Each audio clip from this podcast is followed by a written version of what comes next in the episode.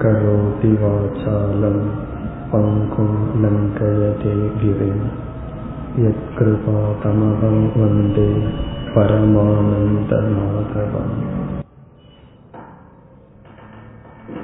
அதாவது அத்தியாயத்தை பார்த்து வருகின்றோம்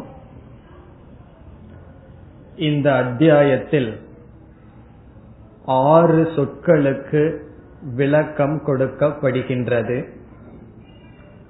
க்ஷேத்திரம் க்ஷேத்ரஜக ஞானம் ஞேயம் பிரகிருதிகி புருஷக என்ற இந்த ஆறு சொற்களுக்கு கொடுக்கப்படுகின்ற விளக்கமே பதிமூன்றாவது அத்தியாயம்.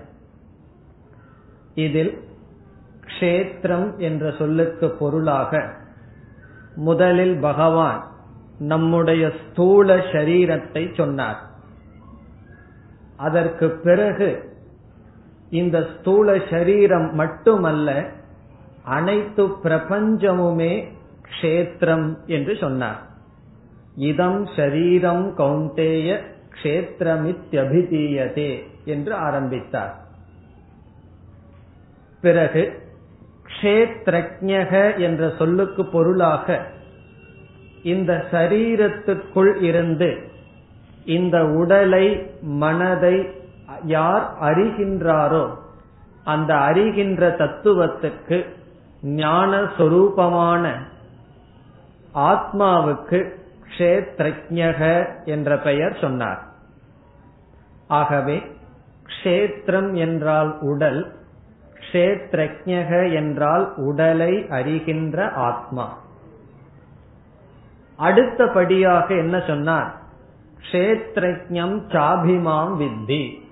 அந்த கஷேத்ரஜனை நான் என்று தெரிந்து கொள் உன்னுடைய சரீரத்தில் எந்த ஒரு ஞான சொரூபம் இருந்து சரீரத்தை அறிகின்றதோ அதை நானாக பிரம்மனாக தெரிந்து கொள் என்று ஜீவ பிரம்ம ஐக்கியம் செய்தார். இவ்விதம் க்ஷேத்திரம் கஷேத்ரஜக என்ற சொல் விளக்கப்பட்டு அடுத்ததாக ஞானம் என்ற சொல் எடுத்துக்கொள்ளப்பட்டது ஞானம் என்ற சொல்லுக்கு பகவான் இருபது பண்புகளை கூறினார். அமானித்துவம் அதம்பித்துவம் என்று சில பண்புகளை கூறி இந்த பண்புகளே ஞானம் என்று சொன்னார். பொதுவாக ஞானம் என்றால் மனதில் தோன்றுகின்ற அறிவு விருத்தி ஞானம் என்று சொல்வோம்.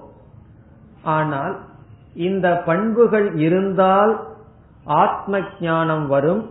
இந்த பண்புகள் இல்லை என்றால் இந்த ஞானம் வராது. ஆகவே ஞானத்துக்கு காரணமான பண்புகளை பகவான் ஞானம் என்று சொன்னார். அதையும் நாம் பார்த்து முடித்தோம். அதற்கு அடுத்ததாக நாம் விசாரத்திற்கு எடுத்துக்கொண்ட சொல் நேயம் என்ற சொல். நான்காவதான நேயம் இந்த சொல்லினுடைய பொருள் நேயம் என்றால் அறியத்தக்கது. ஞான யோக்கியம் ஞான அர்ஹம் என்பது பொருள்.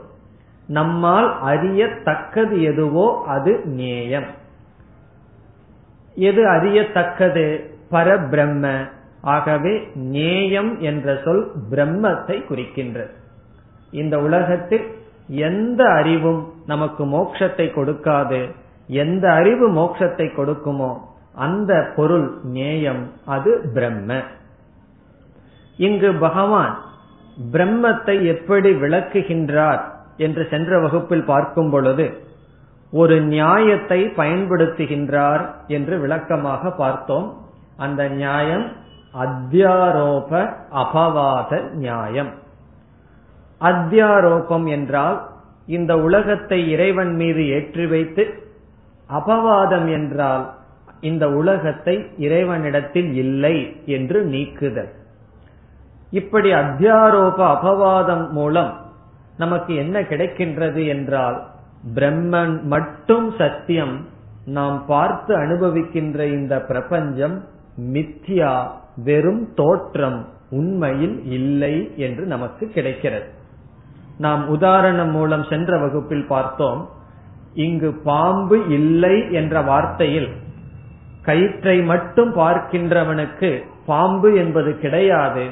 சிஷ்யனுடைய புத்தியில் இருக்கின்ற பாம்பை எடுத்து பாம்பு என்ற வார்த்தையை பயன்படுத்தி பிறகு இல்லை என்று சொல்வது போல நம்முடைய அனுபவத்தில் இந்த உலகம் இருக்கின்றது என்று தோன்றுகிறது.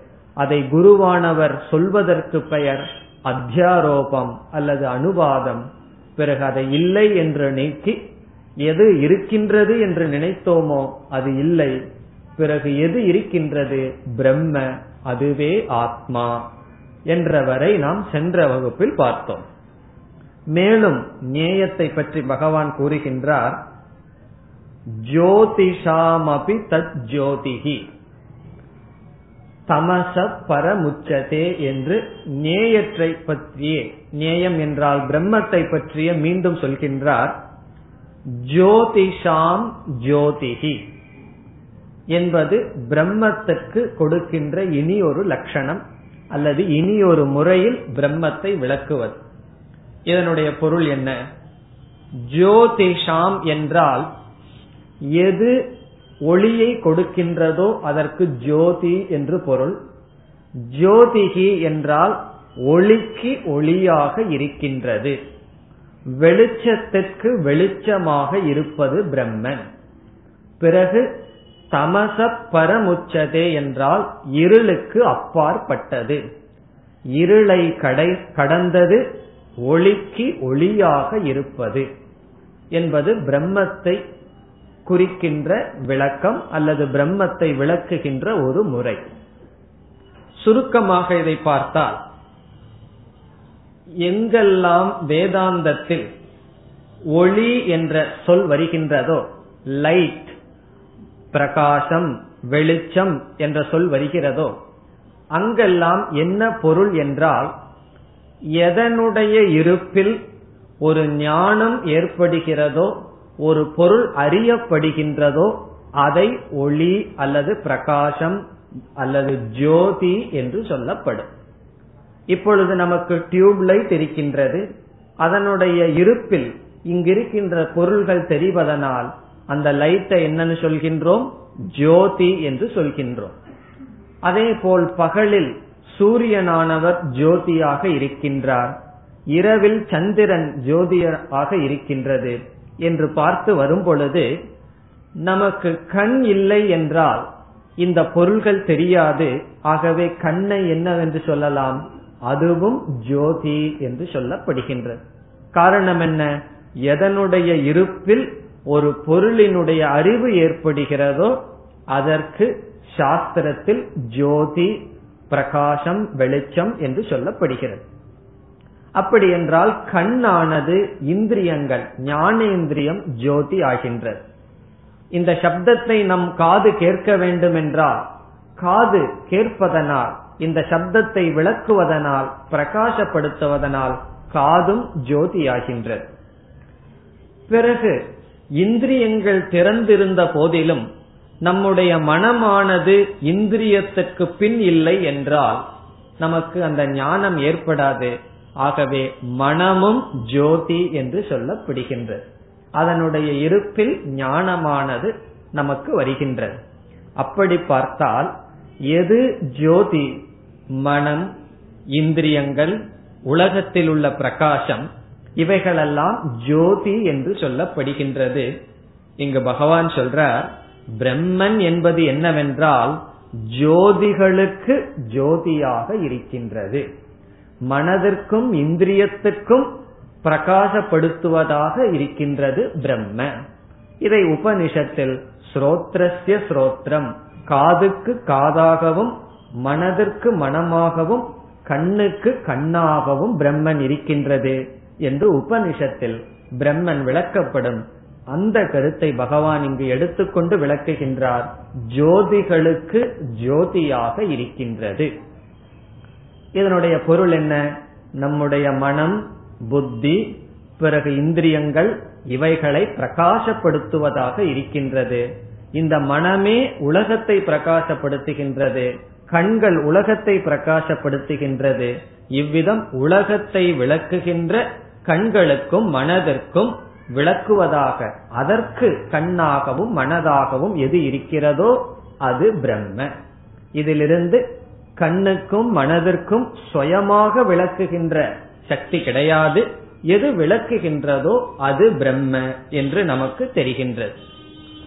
அதுதான் ஜோதிஷாம் ஜோதிகி என்பதனுடைய பொருள். இனி அடுத்த சொல் பகவான் சொன்னது இருளை காட்டிலும் வேறானது மேலானது கடந்தது என்று சொன்னார். இதனுடைய பொருள் என்னவென்றால் சூரியனானவன் எந்த பொருளை வேண்டுமானாலும் பிரகாசப்படுத்தலாம். ஆனால் ஒன்றை சூரியன் பிரகாசப்படுத்தாது. அது என்னவென்றால் இருளை அது பிரகாசப்படுத்தாது. சூரியன் வந்து இருளை நமக்கு காட்டாது. சூரியன் எல்லா பொருள்களையும் நமக்கு காட்டும். ஆனால் நம்முடைய கண் இருக்கின்றதே அது சூரியனை விட உயர்ந்தது. காரணம் அது வெளிச்சத்தையும் பிரகாசப்படுத்தும். இருளையும் அது பிரகாசப்படுத்தும். இந்த இருளையும் வெளிச்சத்தையும் பார்ப்பது நாம் ஆனால் இந்த சூரியனோ வெளிச்சத்தை மட்டும் காட்ட முடியுமே தவிர இருளை பிரகாசப்படுத்த முடியாது. அதே போல நம்முடைய மனதில் வருகின்ற எண்ணங்கள் ஞானம் விருத்தி என்று சொல்லப்படுகின்றது. அந்த விருத்தி என்றால் எண்ணங்கள். அந்த எண்ணங்களுக்கு சாட்சியாக இருக்கின்ற காரணத்தினால்தான் ஆத்மாவானது அல்லது பிரம்ம தத்துவமானது மனதிலுள்ள அறிவையும் காட்டுகின்றது மனதிலுள்ள அறியாமையையும் பிரகாசப்படுத்துகின்றது. எப்படி? கண்ணானது வெளிச்சத்தையும் காட்டுகின்றது. இந்த இடத்துல வெளிச்சம் இருக்கின்றதா இல்லையா? கண்ணை மூடிட்டு சொல்ல முடியாது. கண்ணை திறந்தா இந்த இடத்தில் வெளிச்சம் இருக்கின்றது என்று சொல்ல முடியும். அதே போல் இந்த இடத்தில் இருள் இருக்கின்றதா என்பதை கண்ணானது எப்படி பிரகாசப்படுத்துகின்றதோ அதே போல மனதில் இருக்கின்ற அறிவையும் மனதில் இருக்கின்ற அறியாமையையும் எது பிரகாசப்படுத்துகின்றதோ அது பிரம்மன் என்று சொல்கின்றார். அதனால்தான் எனக்கு இது தெரியும் என்ற ஞானம் எனக்கு இது தெரியாது என்ற ஞானம். இந்த ரெண்டு நமக்கு தெரிகிறதா இல்லையா? இது எனக்கு தெரிகிறது என்று தெரிகிறது. இது எனக்கு தெரியவில்லை என்று தெரிகிறது. இதை தெரிவிப்பது யார்? அது பிரம்ம என்று சொல்கின்றார் பகவான். இருளுக்கும் அப்பாற்பட்டது என்றால் அறியாமைக்கும் அப்பால் பட்டது என்பது பொருள். இப்ப பிரம்மன் என்ன? அறிவுக்கும் அப்பாற்பட்டது. மனதில் தோன்றுகின்ற அறிவை பிரகாசப்படுத்துகின்றது. மனதில் இருக்கின்ற அறியாமையையும் பிரகாசப்படுத்துகின்றது. ஆகவே பிரம்ம நேயம் என்பது அறிவுக்கும் அறியாமைக்கும் கடந்தது. அப்படி என்றால் பிரகாசப்படுத்துகின்ற அறிவை நித்திய ஞானம் அல்லது சொரூப ஞானம் என்று சொல்லப்படுகின்றது. பிறகு இரண்டாவது வரியில் கூறுகின்றார் ஞானம் நேயம் ஞான கம்யம் இவைகள் எல்லாமே நேயம்னு சொல்றார். நேயம்னு சொன்னா அறியப்பட தகுந்தது பிரம்மன். இங்க பகவான் சொல்றார் ஞானமும் பிரம்மன் தான் சொல்றார். வேறுபாடே இல்லை. எல்லாமே பிரம்மன். அதை சொல்வதற்காக ஞானம் பிரம்ம. ஞானம் என்றால் இங்கு சொல்லப்பட்ட அமானித்துவம் அதம்பித்துவம் என்கின்ற குணங்கள் அதுவும் பிரம்மன். நேயம் அறியப்பட வேண்டியதும் பிரம்மன். ஞான கம்யம் ஞானத்தினால் நாம் எதை அடைகின்றோமோ அதுவும் பிரம்மன். ஹிருதி சர்வசிய விஷ்டிதம். பிறகு நமக்கு ஒரு சந்தேகம் வரும் இந்த பிரம்மன் எங்கதான் இருக்கின்றது? என்றால் சர்வசிய எல்லாருடைய ஹிருதி மனதில் விஷ்டிதம் என்றால் வீற்றிருக்கின்றது. எல்லாருடைய மனதில் வீற்றிருக்கின்றது. இந்த சொல்ல நமக்கு ஒரு குழப்பத்தை கொடுக்கலாம். எல்லாருடைய மனதில தான் பிரம்மன் இருக்கா? மனதிற்கு வெளியில் பிரம்மன் இல்லையா என்றால் எல்லாருடைய மனதில் பிரம்மன் அறியப்படுகின்றது. எல்லா இடத்திலும் இருந்தாலும் அது அறியப்படுகின்ற ஸ்தானம் நம்முடைய மனம். ஆகவே எல்லோருடைய மனதிலும் அறிவு சொரூபமாக வெளிப்பட்டு கொண்டு இருக்கின்றது. இது என்ன? நேயம் இத்துடன் நேயம் என்ற தலைப்பும் முடிவடைகின்றது. அதை அடுத்த ஸ்லோகத்தில் பதினெட்டாவது ஸ்லோகத்தில் பகவான் எடுத்து முடிவுரை செய்கின்றார். எப்படி முடிகின்றார் இதி க்ஷேத்திரம் ததா ஞானம் இவ்விதம் க்ஷேத்திரம் என்கின்ற தத்துவத்தை நான் உனக்கு விளக்கினேன் அதேபோல் ஞானம் என்பதை விளக்கினேன் நேயம் என்ற சொல்லும் சுருக்கமாக உனக்கு கூறப்பட்டது என்று சொல்றார். காரணம் என்ன? உபனிஷத்தினுடைய கருத்தே நேயம் பிரம்மத்தை அத்தியாரோப அபவாத முறைப்படி விளக்குவது. இங்கு பகவான் சொல்றார் சில ஸ்லோகங்களில் உபனிஷத்தினுடைய கருத்தை நான் சுருக்கமாக சொன்னேன் என்று சொல்லி மத் பக்தக ஏதத் விக்ஞாய இதை அறிகின்ற என்னுடைய பக்தர்கள் என் சொரூபமாகவே ஆகிறார்கள். மத் பாவாய உபபத்தியதே இவ்விதம் நான் கூறியபடி பிரம்மத்தை தெரிந்து கொண்டால் அந்த என்னுடைய பக்தர்கள் என் சொரூபமாகவே ஆகிறார்கள் என்று இந்த நான்கு தலைப்பையும் பகவான் முடித்து இனி அடுத்த தலைப்புக்கு வருகின்றார். என்ன நான்கு தலைப்புகள் நாம் பார்த்தோம்? க்ஷேத்திரம் க்ஷேத்ரஜக ஞானம் நேயம் க்ஷேத்திரம் என்பது ஷரீரம் இந்த பிரபஞ்சம். க்ஷேத்ரஜக என்பது பிரம்ம ஷரீரத்தை அறிபவன். ஞானம் என்பது பண்புகள் நேயம் என்பதும் பிரம்ம. ஆகவே நேயம் என்ற சொல்லும் க்ஷேத்ரஜக என்ற சொல்லும் ஒரே பொருளை கொண்டது. ஞானம் என்பது பண்புகள் க்ஷேத்திரம் என்பது இந்த பிரபஞ்சம். இனி அடுத்த தலைப்புக்கு பகவான் அடுத்த பத்தொன்பதாவது ஸ்லோகத்திலிருந்து வருகின்றார். இனி என்ன சொற்கள் மீதி இருக்கின்றன? இரண்டு சொற்கள் பிரகிருதிகி புருஷக என்ற இரண்டு சொற்கள் பேசப்பட வேண்டும். இதுவரை பகவான் இந்த ஆறு சொற்களில் ஒவ்வொரு சொல்லாக எடுத்துக்கொண்டு விளக்கம் செய்தார். பிரகிருதிகி புருஷக என்ற கடைசி இரண்டு சொல்லை விளக்கும் பொழுது தனித்தனியாக எடுத்துக்கொண்டு விளக்காமல் இரண்டையும் சேர்ந்தே விளக்கம் கொடுக்கின்றார். ஆகவே இனி வருகின்ற சில ஸ்லோகங்களில் பிரகிருதிகி என்ற சொல்லும் புருஷக என்ற சொல்லும் சேர்ந்து விளக்கத்துக்கு எடுத்துக்கொள்ளப்படுகின்றது ஒரே ஸ்லோகத்தில் இந்த இரண்டு கருத்தும் சேர்ந்து பகவான் விளக்கம் கொடுக்கின்றார். இனி இதனுடைய பொருள் என்ன என்று பார்க்கலாம். முதலில் புருஷக என்ற சொல்லுக்கு பொருள் பார்க்கலாம். நம்முடைய விவகாரத்தில் புருஷன் என்றால் ஆண் மனிதன் என்று சொல் பொருள் இருக்கின்றது. இங்கு அந்த பொருள் வராது. புருஷக என்றால் பிரம்ம பரம்பொருள் என்பது இங்கு பொருள். நேயம் என்பதற்கு என்ன பொருளோ க்ஷேத்ரஜக என்பதற்கு என்ன பொருளோ அதே பொருள்தான் புருஷக என்ற சொல்லுக்கும் இங்கு இருக்கின்றது. எப்படி புருஷக என்ற சொல் பரமாத்மாவை குறிக்கும் என்றால் சாஸ்திரத்தில் நம்முடைய சரீரத்தை ஒரு நகரத்துக்கு உதாரணமாக சொல்வது வழக்கம். ஒரு சிட்டி ஒரு நகரத்திற்கு இந்த உடலை உதாரணமாக சொல்லி இந்த ஷரீரத்தில் இந்த நகரத்தில் வசிப்பவன் புருஷன் என்று சொல்லப்படுகிறது. புரி என்றால் ஒரு சிறிய டவுன் நகரம். இந்த புரி ஷேதே இது புருஷக. இந்த ஷரீரத்துக்குள் வசிப்பவன் இந்த ஷரீரத்துக்குள் ஆத்மஸ்வரூபமாக வெளிப்படுபவன் என்று ஒரு பொருள் கஷேத்ரஜக என்பதற்கு என்ன பொருளோ அதேதான். இந்த சரீரத்தை அறிபவன் இங்கு சரீரத்தில் வசிப்பவன். இனி புருஷகங்கிறதுக்கு இனி ஒரு பொருள் இருக்கின்றது. சர்வம் பூரயதி அனைத்தில் நிறைந்து இருப்பவன் என்றும் ஒரு பொருள் இருக்கின்றது சர்வம் பூரயதி என்றால் அனைத்தையும் நிறைந்து தான் இருப்பவன். அனைத்திற்கும் சத்தா ஸ்பூர்த்தி. இருத்தல் ஞானம் இவைகளை கொடுப்பவன் புருஷன் என்று புருஷக என்ற சொல் வழக்கத்தில் ஒரு அர்த்தத்தை கொடுத்தாலும் இதனுடைய பொருளை பார்த்தால் அது பிரம்மத்தை அல்லது ஆத்மஸ்வரூபத்தை குறிக்கின்றது. பிரம்மத்தை குறிக்கிறது என்றால் அனைத்துக்கும் ஆதாரம் அல்லது ஒரு ஷரீரத்துக்கு ஆதாரம். ஆதாரம் அனைத்துக்கும் ஆதாரமாக எது இருக்கிறதோ அதுதான் சரீரத்துக்கும் ஆதாரமாக இருக்கின்றது. ஆகவே இங்கு மூன்றாவது கடைசியாக பேசப்படுகின்ற இரண்டு சொற்களில் புருஷக என்ற சொல்லுக்கும் நேயம் அல்லது கஷேத்ரஜக என்பதற்கும் ஒரே பொருள். புருஷக என்றால் பிரம்மன் இனி அடுத்த சொல் பிரகிருதிகி என்ற சொல். பிரகிருதிகி என்ற சொல்லுக்கு பொருள் உபாதான காரணம் என்பது பொருள். இந்த சொல் ஞாபகம் இருக்கின்றதோ?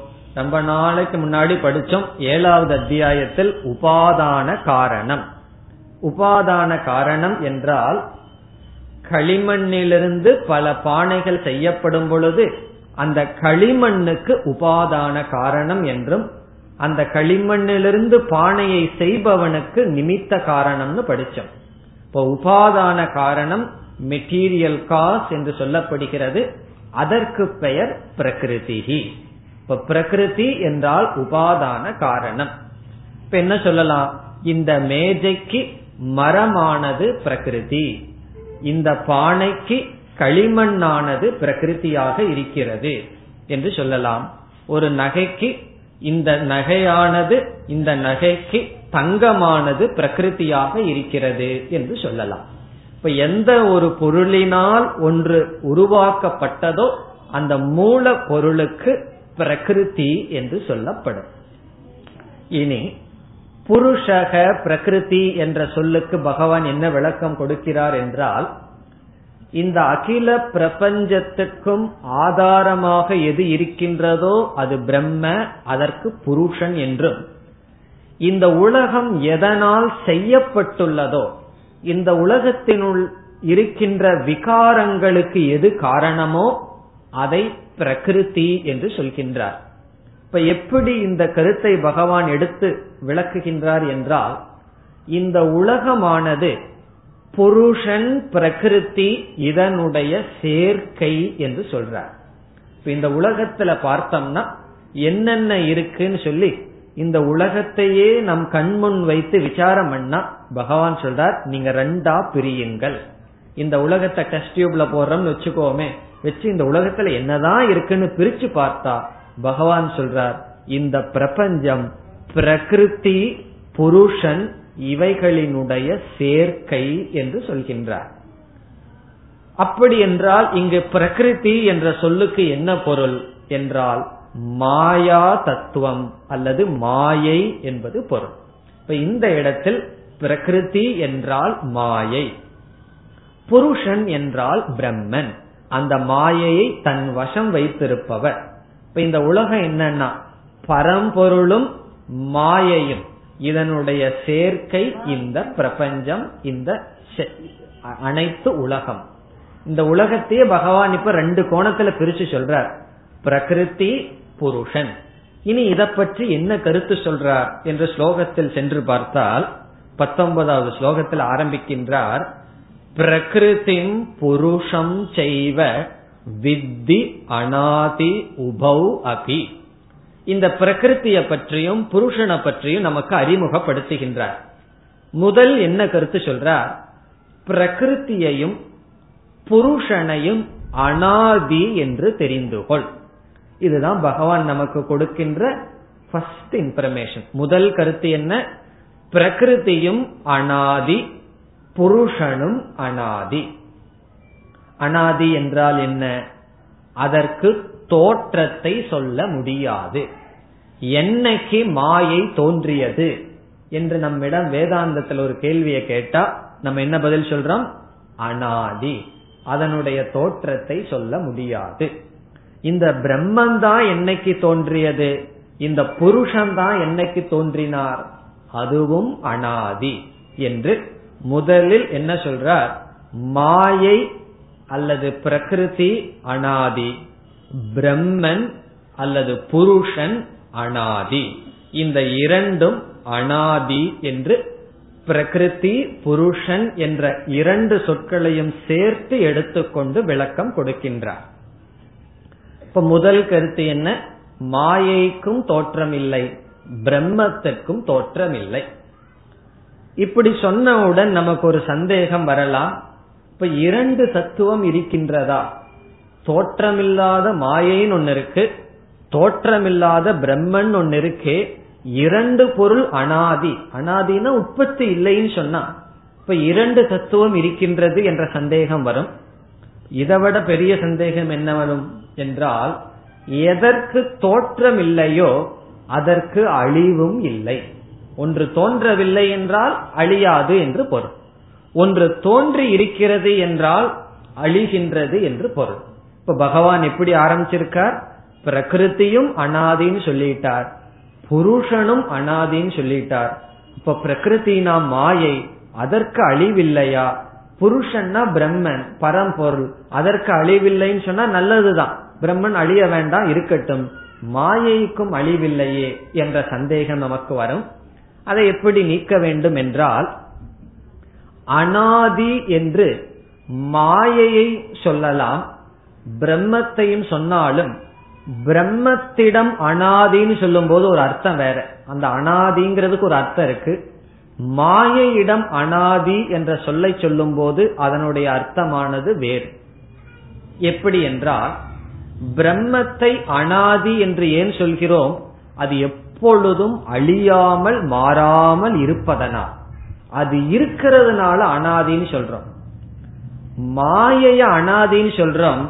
அது இல்லாத காரணத்தினால். ஒன்னு இருக்கிறதுனால அனாதின்னு சொல்றோம். ஒன்னு இல்லாததுனால அனாதின்னு சொல்றோம்.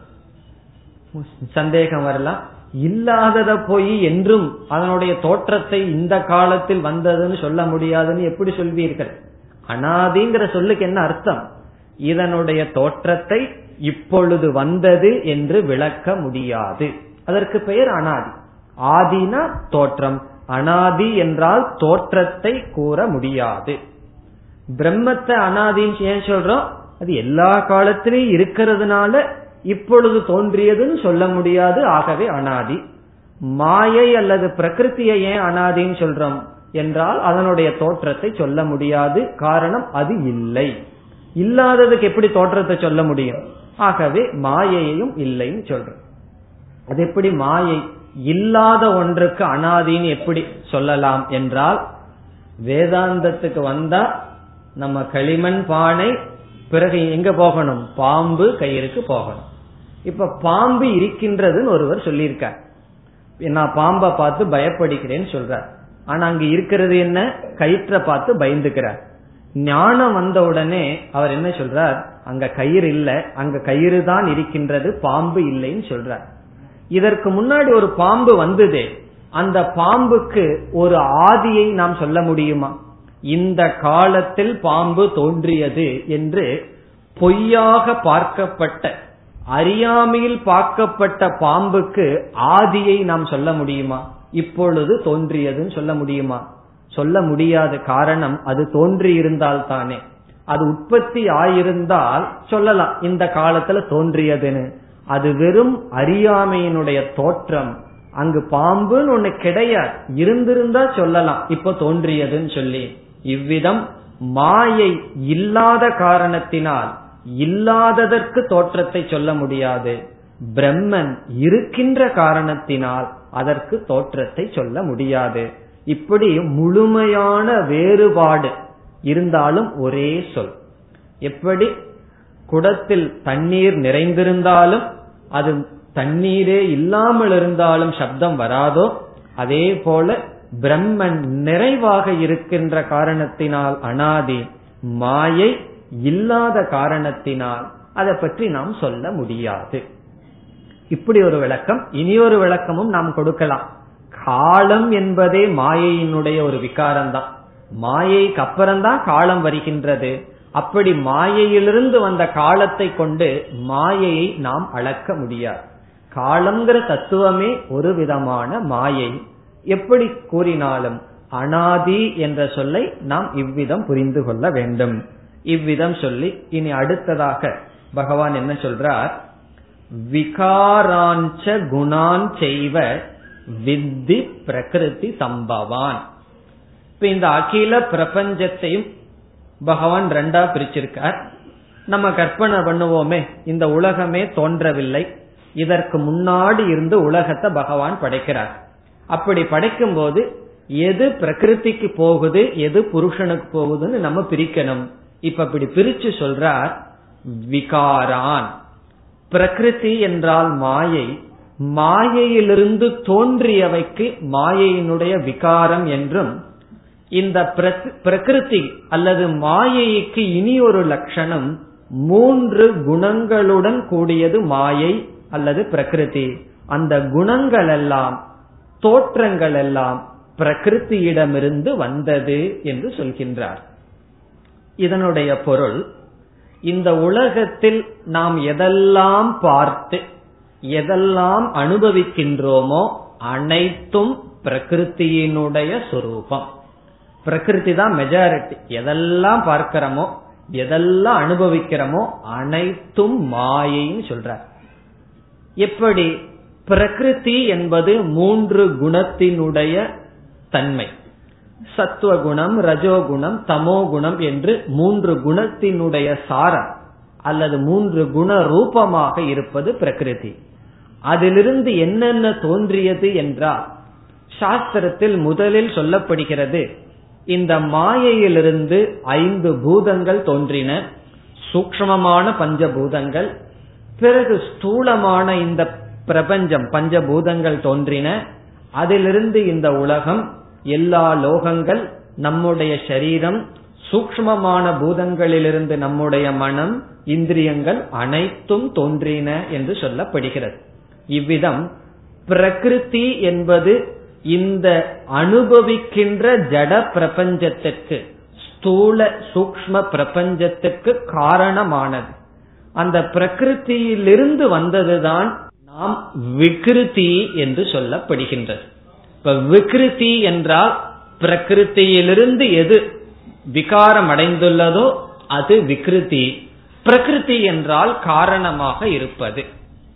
மீண்டும் உதாரணத்திற்குள் சென்றால் களிமண் பிரகிருதி பானைகள் விகிருதி. மரமானது பிரகிருதி விதவிதமான நாட்காலிகளானது விகிருதி. அவ்விதத்தில் இந்த பிரபஞ்சத்திற்கு நாம் அனுபவிக்கின்ற இந்த உலகத்திற்கு எது காரணமோ அது பிரகிருதி. அதை மாயைன்னு சொல்றோம். அது மூன்று குண வடிவமானது. அதிலிருந்து என்னென்னலாம் வந்ததோ அவைகள் அனைத்தும் பிரகிருத்தியினுடைய மாற்றம்.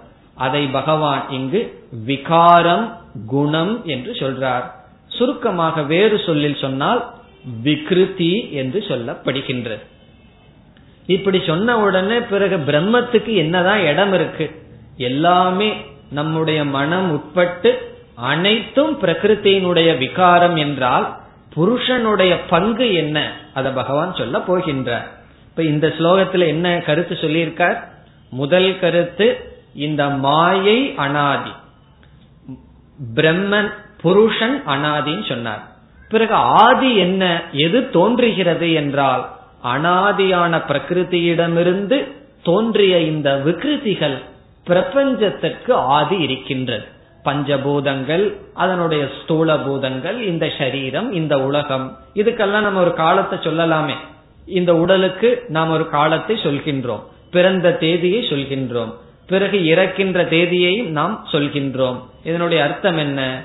விகிருதி ஆதி அந்தம். ஆனால் பிரகிருதி அனாதி. காரணம் என்ன? பிரகிருதி என்பது உண்மையில் கிடையாது. அது பகவானுடைய மாயா சக்தி.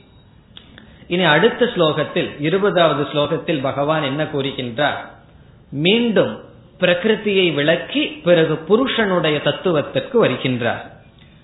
காரிய கரண ஹேதுத்வே கர்த்திருத்துவே ஹேது பிரகிருதி ருச்சதே என்று மீண்டும் பிரகிருத்தியை எப்படி விளக்குகின்றார்? நம்முடைய ஸ்தூல சரீரத்தை காரியம் என்ற சொல்லில் சொல்லி நம்முடைய மனம் சூக்ம சரீரத்தை கரணம் என்று சொல்லி இவைகளெல்லாம் எதனால் உற்பத்தி ஆனதோ அது பிரகிருதி. அதனுடைய உற்பத்திக்கு எது காரணமோ அது பிரகிருதி என்று சொன்னார். இதனுடைய பொருள் என்ன? ஏற்கனவே பகவான் கூறியதுதான். பிரகிருதி என்றால் மாயை. அந்த மாயையினுடைய மாற்றங்கள் இந்த பிரபஞ்சம். அந்த பிரபஞ்சம்னு சொல்லும் போது பகவான் முக்கியமா என்ன செய்து விடுகின்றார்? நம்முடைய உடலையும் மனசையும் பிரபஞ்சம்ங்கிறதுல போட்டுற நம்ம வந்து இந்த உலகம் நிலையற்றது என்று சொல்லும் போது நம்மை அறியாமை அறியாமல் உலகம் என்ற சொல்லுல நம்முடைய உடலையும் மனசையும் மறந்துடுறோம். நம்ம எதையெல்லாம் பார்க்கிறோமோ அதுதான் நிலையற்றது உலகம்னு சொல்லி இந்த உடல் இருக்கே அதுவும் உலகம்தான். எப்படி? நான் உலகம்னு பார்க்கும்போது எத்தனையோ பேர்த்தருடைய உடலை பார்க்கிறேன். அப்படி மற்றவர்கள் என்னை பார்க்கும்போது அவர்களுக்கு இந்த உடல் உலகமாகிறது. மற்றவர்கள் உடலெல்லாம் எனக்கு உலகம் என்றால் நானும் மற்றவர்களுக்கு உலகம். நம்முடைய அறிவின் கண் பார்த்தால் இந்த உடலும் உலகத்திலிருந்து வேறுபட்டது அல்ல. பகவானுடைய சிருஷ்டியில என்ன பேதம் பண்ணியிருக்கார்? நம்ம பிறந்த உடனே ஒரு பெரிய துவைதத்தை பண்ணிட்டார்.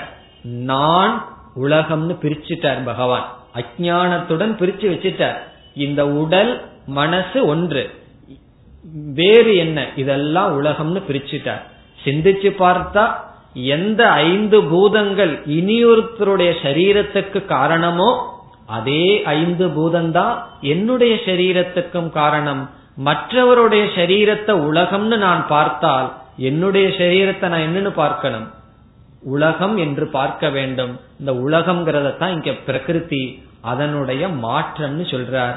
நம்முடைய உடல் உடல் மட்டுமல்ல நம்முடைய மனம் புத்தி இவைகள் அனைத்துக்கும் எது காரணமோ அது பிரகிருதிகி ஹேதுகு பிரகிருதிகி உச்சதே. உச்சதேனா சொல்லப்படுகிறது வேதாந்தத்தில் உபனிஷத்தில்.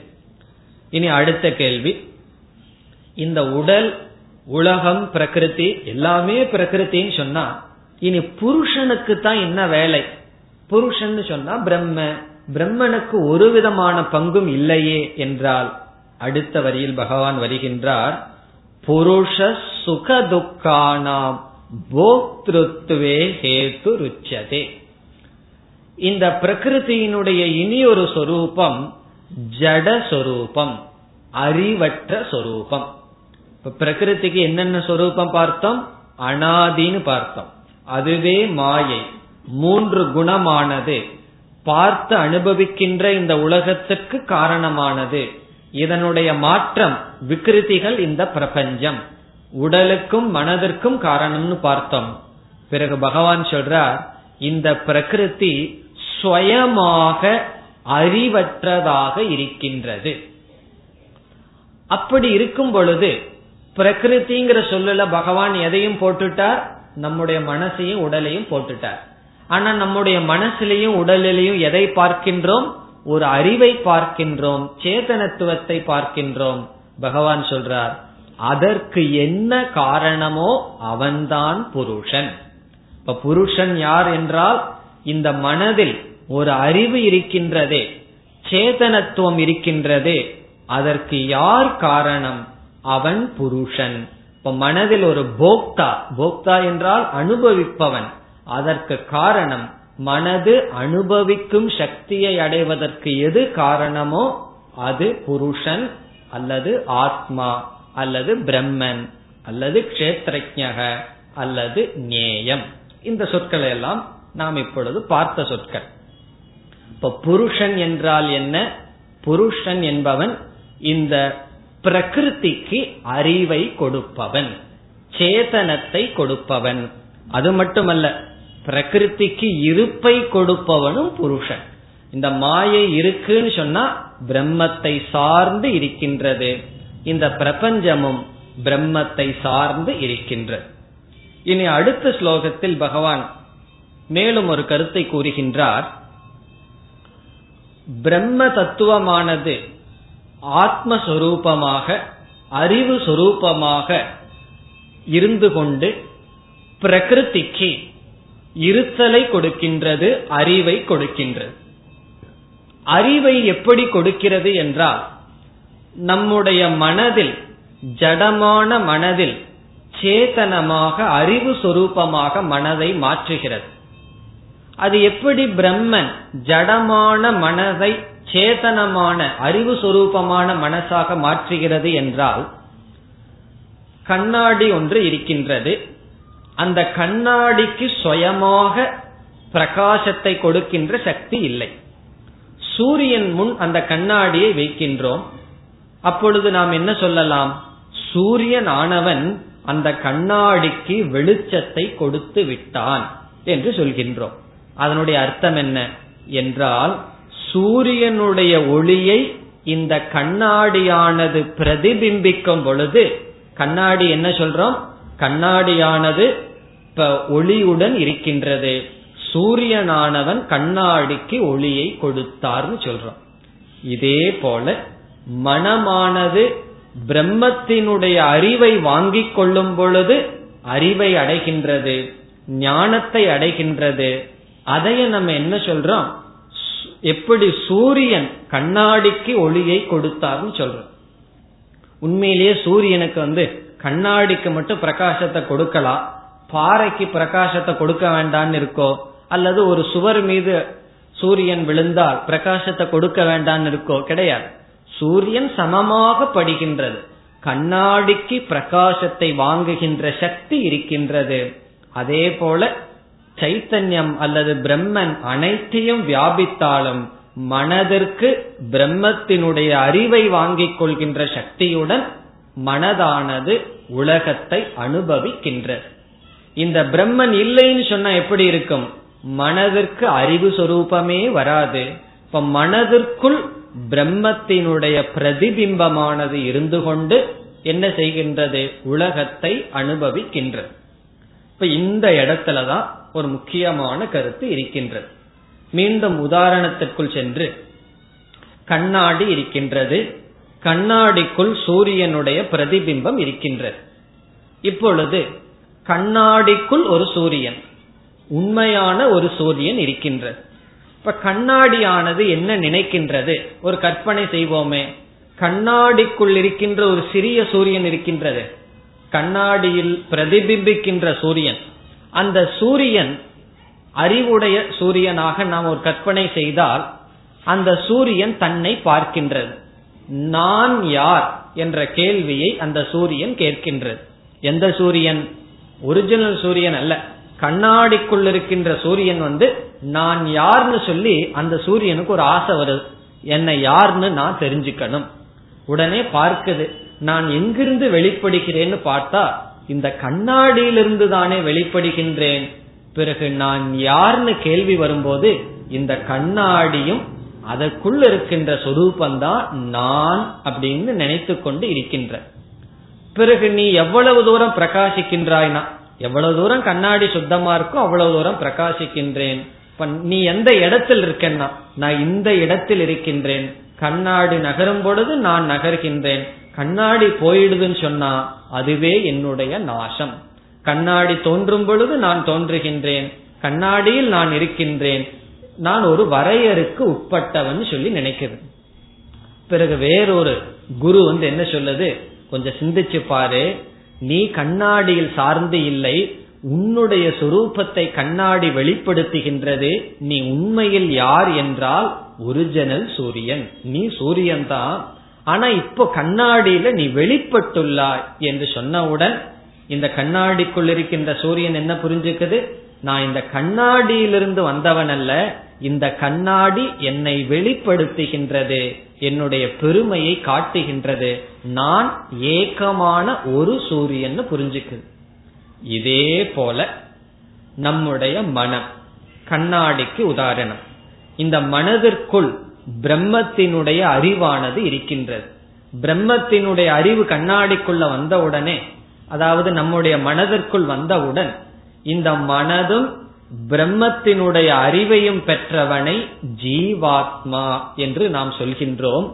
இந்த ஜீவாத்மா என்ன நினைச்சுக்குதுன்னா நான் மனம் இந்த உடல் இந்த இடத்தில் இருக்கின்றேன் என்னுடைய சொரூபம்ங்கிறது இதுதான் மனதும் உடலும் அழிஞ்சா நான் அழிந்து விடுகின்றேன் என்று நினைத்து கொண்டிருக்கின்றது. அறியாமையினால். ஆனா உண்மையில் அந்த ஜீவாத்மாவினுடைய சொரூபம் என்ன? பரமாத்மா பிரம்ம நேயமான பிரம்ம அது தெரியாமல் இந்த சரீரத்தில் அபிமானத்தை வைத்துக்கொண்டு இந்த ஜீவாத்மாவானது என்ன செய்து கொண்டிருக்கின்றது? சம்சாரத்தை அனுபவிக்கிறது. இந்த கருத்தை அடுத்த ஸ்லோகத்தில் பகவான் கூறுகின்றார். எப்படி கூறுகின்றார்? புருஷக பிரகிருதி ஸ்தக இந்த சம்சாரி யார்? யார் சம்சாரத்தை அனுபவிக்கிறார்கள்னு சொன்னா இது ஒரு முக்கியமான கேள்வி. சாஸ்திரத்துல அதிகமா விசாரம் செய்யப்படுற கேள்வி. மனம் சம்சாரத்தை அனுபவிக்குதுன்னு சொல்ல முடியுமா? மனம் ஜடம். அது கடைசியில இல்லைன்னு சொல்ல போறோம். அல்லது பிரம்மந்தான் சம்சாரத்தை அனுபவிக்குதுன்னு சொல்ல முடியுமா? சொல்லவே முடியாது. யார் சம்சாரத்தை அனுபவிக்கிறார்கள்னா சிந்திச்சு பார்த்தா பதிலே கிடையாது. அப்படி என்றால் யாருக்கு மோட்சம்? அதற்கும் பதில் இருக்காது. ஆனாலும் ஆரம்பத்துல நம்ம என்ன சொல்றோம்? அந்த பிரம்மந்தான் சம்சாரியாக இருக்கின்றது. பிரம்ம எப்படி சம்சாரியா இருக்குன்னா அந்த பிரம்மந்தான் சரீரத்திற்குள் மனதிற்குள் பிரதிபிம்ப ரூபமாக இருந்து சம்சாரத்தை அனுபவிச்சு பிரம்மஸ்வரூபமா இருந்த சம்சாரத்தை அனுபவிக்கல. அந்த சரீரத்திற்குள் மனதிற்குள் இருக்கின்ற பிரதிபிம்பமாக இருந்து அந்த புருஷன்தான் சம்சாரத்தை அனுபவிக்கின்றான் என்று உண்மையில் புருஷன் அனுபவிக்கவில்லை. புருஷனுடைய பிரதிபிம்பம் அனுபவிக்கின்றது. அது அதனுடைய அடிப்படையில் பகவான் சொல்றார் இந்த புருஷன்தான் பிரகிருதி ஸ்தக பிரகிருதி ஸ்தக என்றால் மனதிற்குள் இருந்து கொண்டு புங்தே அனுபவிக்கின்றான் பிரகிருதிஜான் குணான். பிரகிருத்தியிலிருந்து தோன்றிய இந்த உலகத்தை குணங்களை அனுபவிக்கின்றான். இப்ப இங்க யார் சம்சாரின்னு பகவான் சொல்றார்? தன்னையே சம்சாரிங்கிற பிரம்மத்தையே சம்சாரி. சம்சாரினா துக்கப்படுபவன். எப்படினா இந்த பிரகிருத்திக்குள் இருந்து பிரம்மமே துக்கப்பட்டு கொண்டு இருக்கின்றது. இனி இரண்டாவது வரையில் சொல்றார் காரணம் குணசங்கசிய சம்சாரத்துக்கு காரணத்தை சொல்றார். என்ன காரணம்? நம்முடைய துயரத்துக்கு காரணம் சங்கக பற்று. எதில் பற்று? குணசங்கசிய இப்ப நம்ம அந்த உதாரணத்தை வச்சு பார்த்தோம்னா மனம் இருக்கின்றது. மனதிற்குள் பிரம்மத்தினுடைய பிரதிபிம்பம் இருக்கின்றது. அதுக்கு எதுல பற்று வந்துடுதான் மனசிலேயே பற்று வந்து விட்டது. இத புரிஞ்சுக்கணும்னா உதாரண மனசில் இருக்கணும். சூரியன் சூரியன் வந்து கண்ணாடிக்குள் பிரதிபிம்பிக்கின்றான். இந்த பிரதிபிம்பிக்கின்ற சூரியனுக்கு எதுல பற்று வந்து விட்டது? கண்ணாடியில் பற்று வந்து கண்ணாடியே நான் நினைச்சிட்டு இருக்கு இப்ப நான் யாருன்னு சொன்னா கண்ணாடிக்குள் இருக்கின்ற பிரதிபிம்பமும் அந்த கண்ணாடியும் நான் நினைச்சிட்டு இருக்கு அதே போல மனதும் இந்த உடலும் அதற்குள் இருக்கின்ற அறிவு சுரூபமாக இருக்கின்ற ஒன்றும் தன்னை உடலோடு சம்பந்தப்படுத்தி சங்கத்துடன் இருப்பதனால் என்ன ஏற்படுகின்றதாம்? சத் அசத் யோனிஷு காரணம். சத் அசத் என்றால் கீழான மேலான பிறப்புக்கு காரணமாக இருக்கின்றது. இந்த புருஷனேதான் பிரம்மமேதான் ஷரீரத்துக்குள் இருந்து ஷரீரத்தில் பற்றை வைத்து பிறப்புக்கும் இறப்புக்கும் காரணமாக இருக்கின்றது. பிறகு யார் முக்தி அடைகிறாங்கன்னா இதே பிரம்மந்தான் முக்தியை அடைகின்றது. எப்படினா எப்பொழுது சங்கமானது பற்றானது சென்று விடுகின்றதோ. இப்ப பற்றுன்னு சொன்னா எதில் பற்று? சரீரத்தில் மனதில் பற்று. அதுதான் சம்சாரத்துக்கு காரணம். இந்த பிரகிருதி புருஷன்லயே பகவான் சம்சாரத்துக்கு காரணம் என்னன்னு சொல்லிடுறார். என்ன சம்சாரத்துக்கு காரணம்? புருஷன்தான் பிரம்மந்தான் பிரதிபிம்ப ரூபமாக மனதில் இருந்து கொண்டு மனதில் பற்றி வைத்துக் கொண்டிருக்கின்ற காரணத்தினால் ஜென்மத்திற்கு காரணமாக இருக்கின்றது என்று சொல்லி பிறகு ஜென்மம் நீங்கி மோட்சத்தை அடையணும்னா இந்த பிரதிபிம்பத்துக்கு அல்லது பிரம்மத்துக்கு புருஷனுக்கு எப்படிப்பட்ட ஞானம் தேவை? அத சொல்றார். இப்படிப்பட்ட ஞானத்தை அந்த புருஷன் எப்பொழுது அடைகின்றானோ அப்பொழுது மோக்ஷத்தை அடைகின்றான். எப்படிப்பட்ட ஞானம்? இருபத்தி ரெண்டாவது ஸ்லோகத்துல பகவான் சொல்றார் உபதிரஷ்டா அனுமந்தா பர்த்தா போக்தா மகேஸ்வரகன் சொல்றார். அதாவது ஒவ்வொரு ஜீவனுக்கும் எப்படிப்பட்ட ஞானம் இருக்க வேண்டும்? அந்த ஞானம் இருந்தால் அவனுக்கு துயரம் சம்சாரம் என்பது இல்லை. எதனால் சம்சாரம் வருகின்றது? இந்த சரீரத்தில் மனதில் பற்று வைத்த காரணத்தினால். இப்பொழுது அவனுக்கு என்ன ஞானம் இருக்க வேண்டும்? முதல் சொல் சொல்றார் இதெல்லாம் ஞானம். ஜீவனுக்கு இருக்க வேண்டிய ஞானம். ஜீவனுக்கு இருக்க வேண்டிய ஞானம் எனக்கு இருக்க வேண்டியதுதா இல்லையான்னு கேட்கக்கூடாது. நமக்கு ஜீவன் நமக்கு என்ன ஞானம் இருக்க வேண்டும்? முதல் சொல் உபதிரஷ்டா. உபதிரஷ்டா என்றால் நான் அனைத்துக்கும் சாட்சியாக இருக்கின்றேன். உபதிரஷ்டான சமீபத்தில் அனைத்துக்கும் நான் சாட்சியாக இருக்கின்றேன். சாட்சிங்கிறது சமஸ்கிருத சொல்ல இருந்தாலும் நமக்கு தெரிஞ்ச சொல்லுதான். கோர்ட்ல போய் சாட்சி சொல்றான்னு சொல்றோம் அல்லவா? அந்த சாட்சியும் நினைச்ச கூட ஏன்னா அதெல்லாம் இல்லாத சொல்றதெல்லாம் சாட்சி. இது சாட்சி என்றால் அனைத்தையும் பார்த்து கொண்டு இருப்பவன் அதோடு சம்பந்தப்படாதவன். சாட்சினா என்ன? இவன் அதுல சம்பந்தப்படாம பார்த்துட்டு இருக்கணும் தானே சாட்சின்னு சொல்றது. சம்பந்தப்பட்டுட்டு அவன் சாட்சி இல்லையே. அவனும் குற்றவாளி ஆயிடுவானே சாட்சிங்கிறவன் யார்? குற்றம் செய்யவில்லை ஆனால் பார்த்தவன். அதே போல எந்த குற்றத்தையும் செய்யாமல் எந்த தர்மா தர்மத்தையும் செய்யாமல் அவைகளை நான் பார்க்கின்றேன். இப்ப நான் நான் சொல்லும் போது அந்த மனதிற்குள் சூக்ம சரீரத்திற்குள் இருக்கின்ற அந்த சிதாபாசம் அந்த ஜீவனுக்கு என்ன அறிவு இருக்கணுமா? நான் இந்த மனதில் தோன்றியவன் அல்ல இந்த மனதை பிரகாசப்படுத்துபவன் மனதில் இருக்கின்ற அனைத்து எண்ணங்களையும் பார்ப்பவன். உடலில் நடைகின்ற மாற்றங்களை நான் பார்ப்பவன் உலகத்துக்கு நான் சாட்சியாக இருக்கின்றேன். பிறகு எங்க இருந்துட்டு நான் சாட்சியா இருக்கேன்னா? உபங்கிற சொல் மிக அருகில் இருந்து கொண்டு. இப்ப எனக்கும் ஆத்மாவுக்கும் மனசுக்கு என்ன டிஸ்டன்ஸ்னா? சொல்லவே முடியாது. மனசே என்னிடங்கள் தான் இருக்கு. எப்படி ஆத்மாவுக்கும் மனசுக்கும் ஒரு டிஸ்டன்ஸ்? தூரத்தை சொல்ல முடியாதுன்னு சொன்னா சூரியனுக்கும் சந்திரனுக்கு எவ்வளவு தூரம்னு கேட்டா சொல்லிடலாம். ஆகாசத்துக்கும் சூரியனுக்கும் எவ்வளவு தூரம்னு என்ன சொல்றது? சந்திரனுக்கும் ஆகாசத்துக்கும் எவ்வளவு தூரம்னா சொல்ல முடியுமோ? பூமிக்கும் சந்திரனுக்கு எவ்வளவு தூரம்னா சொல்லலாம். பூமிக்கும் ஆகாசத்துக்கு எவ்வளவு தூரம்னா? தூரமே கிடையாது. ஏன்னா ஆகாசத்துக்குள்ளதான் பூமியே இருக்கின்றது. அதே போல எனக்குள் மனம் இருக்கின்றது. அந்த மனதை நான் பிரகாசப்படுத்துபவன். நான்கிறது ஆத்மா. இனி அடுத்த சொல் அனுமந்தா. இதுவும் ஒரு முக்கியமான சொல். அனுமந்தான் சொன்னா நம்மை நாம் எப்படி பார்க்கணும்னு சொன்னா நான் அனைத்தையும் அனுமதிப்பவன். அனுமந்தான பர்மிஷன் கொடுப்பவன். எதையும் நான் ரெசிஸ்ட் வேண்டாம் என்று தடுக்காதவன். இந்த உலகம் அதனுடைய செயலில் நடந்து கொண்டிருக்கின்றது. எதிலும் வேண்டாம் தேவையில்லை என்கின்ற ஒரு வெறுப்போ விருப்போ அற்றவன். நம்முடைய துயரத்துக்கு காரணம் என்ன? இது நடக்கக்கூடாது இது இப்படி நடக்கக்கூடாது இது இப்படி நடக்க வேண்டும். இவன் இப்படி பேசக்கூடாது இவன் இப்படி பேச வேண்டும். இது இவ்விதம் நடக்க வேண்டும். உடலிலேயும் கூட நம்ம சாப்பிட்றதெல்லாம் ஜெரிக்கணும்.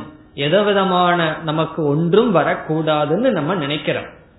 அனுமந்தான் சொன்னா அனைத்தையும் நான் அனுமதி கொடுக்கின்றேன். இதனுடைய பொருள் என்ன?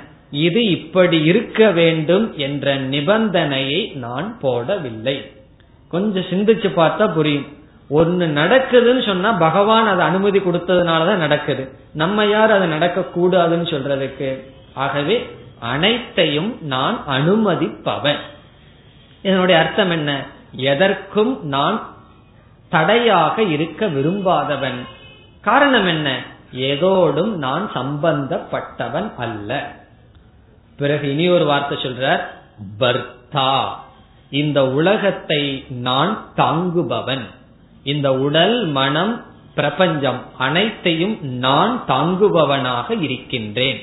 இந்த ஞானம் எல்லாம் ஆறு அடையணும்னா இந்த ஞானம் மனதிற்குள் இருக்கின்ற அறிவு அந்த புருஷன் அடைய வேண்டும். இப்ப யார் பந்தப்பட்டு இருக்கா புருஷன் தான் இப்ப பகவான் புருஷனை எப்படி அறிமுகப்படுத்தினார்? பிரம்மன் அறிமுகப்படுத்தினார். திடீர்னு பகவான் அந்த புருஷனையே சம்சாரின்னு சொல்றார். பிறகு மீண்டும் சொல்றார் இந்த புருஷனுக்கு இப்படிப்பட்ட ஞானம் இருந்தால் அவன் உலகத்திலிருந்து துயரப்பட மாட்டான். பர்த்தா அனைத்தையும் தாங்குபவன்.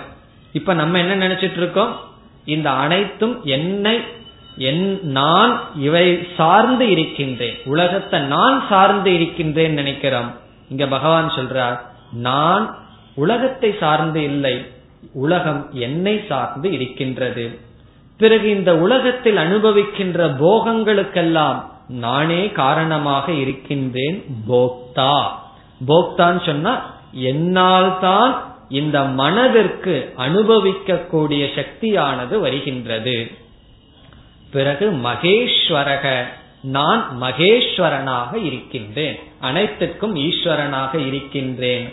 பரமாத்மா இதீச்ச உக்தக தேகே அஸ்மின் புருஷ பரக. இந்த தேகத்தில் இருக்கின்ற புருஷன்தான் பரமாத்மா. மீண்டும் பகவான் மகா வாக்கியத்துக்கு வர்ற இந்த சரீரத்துக்குள்ள இருந்து இந்த ஞானத்தோட யார் இருக்கின்றாரோ அல்லது இந்த சரீரத்தில் எந்த தத்துவம் இருக்கின்றதோ அதுதான் பரமாத்மா என்று சொல்லி இனி அடுத்த ஸ்லோகத்தில் இப்படிப்பட்ட ஞானம் யாருக்கு இருக்கிறதோ அவர்கள் மோட்சத்தை அடைகிறார்கள் என்ற பலனுக்கு வந்து இந்த ஆறு சொல்லை பற்றிய விளக்கத்தையும் பகவான் முடிக்கின்றார். எப்படி முடிக்கின்றார்? ஏவம் வேத்தி புருஷம் பிரகிருத்திஞ்ச யாரொருவன் இவ்விதத்தில் புருஷனையும் பிரகிருத்தியையும் அறிகிறார்களோ அவர்களுக்கு பகவான் ஒரு பெரிய லைசன்ஸ் கொடுக்கிறார். சர்வதா வர்த்தமானோபி அவன் எப்படி எங்கு எவ்விதம் வாழ்ந்தாலும் பூயோ ந ஜாயதே அபிஜாயதே அவன் பிறப்பதில்லை. இந்த ஞானத்தை அடைஞ்சதற்கு பிறகு சர்வதா வர்த்தமானக அவன் எந்த ஆசிரமத்தில் எந்த செயலை செய்து கொண்டு எப்படி வாழ்ந்தாலும் அவன் மோக்ஷத்தை அடைகின்றான். இப்ப மோக்ஷத்துக்கு என்ன காரணம்னா இந்த ஞானம் மோக்ஷத்துக்கு காரணம். இந்த ஞானத்துக்கு பிறகு அவன் அவனுடைய வாழ்க்கை எப்படி இருந்தால் அவனுடைய வாழ்க்கை எப்படி இருக்கும்னா பிராரப்தத்தினுடைய அனுசாரமாக இருக்கும். அந்த பிராரப்தத்துக்கு அனுமந்தா அதை அவன் விட்டு விடுகின்றான். நான் இங்க இருக்கக்கூடாது இப்படி இருக்கக்கூடாது என்பது கிடையாது. அவன் மீண்டும் பிறப்பதில்லை என்று பகவான் முடிக்கின்றார். இவ்விதம் இந்த அத்தியாயத்தில் சுருக்கமாக ஆறு சொற்களுக்கு பகவான் விளக்கம் சொல்லி முடித்தார். மீண்டும் பகவான் முடிவுரையாக சில சாதனைகள் மேலும் சில கருத்துக்களை கூற இருக்கின்றார்.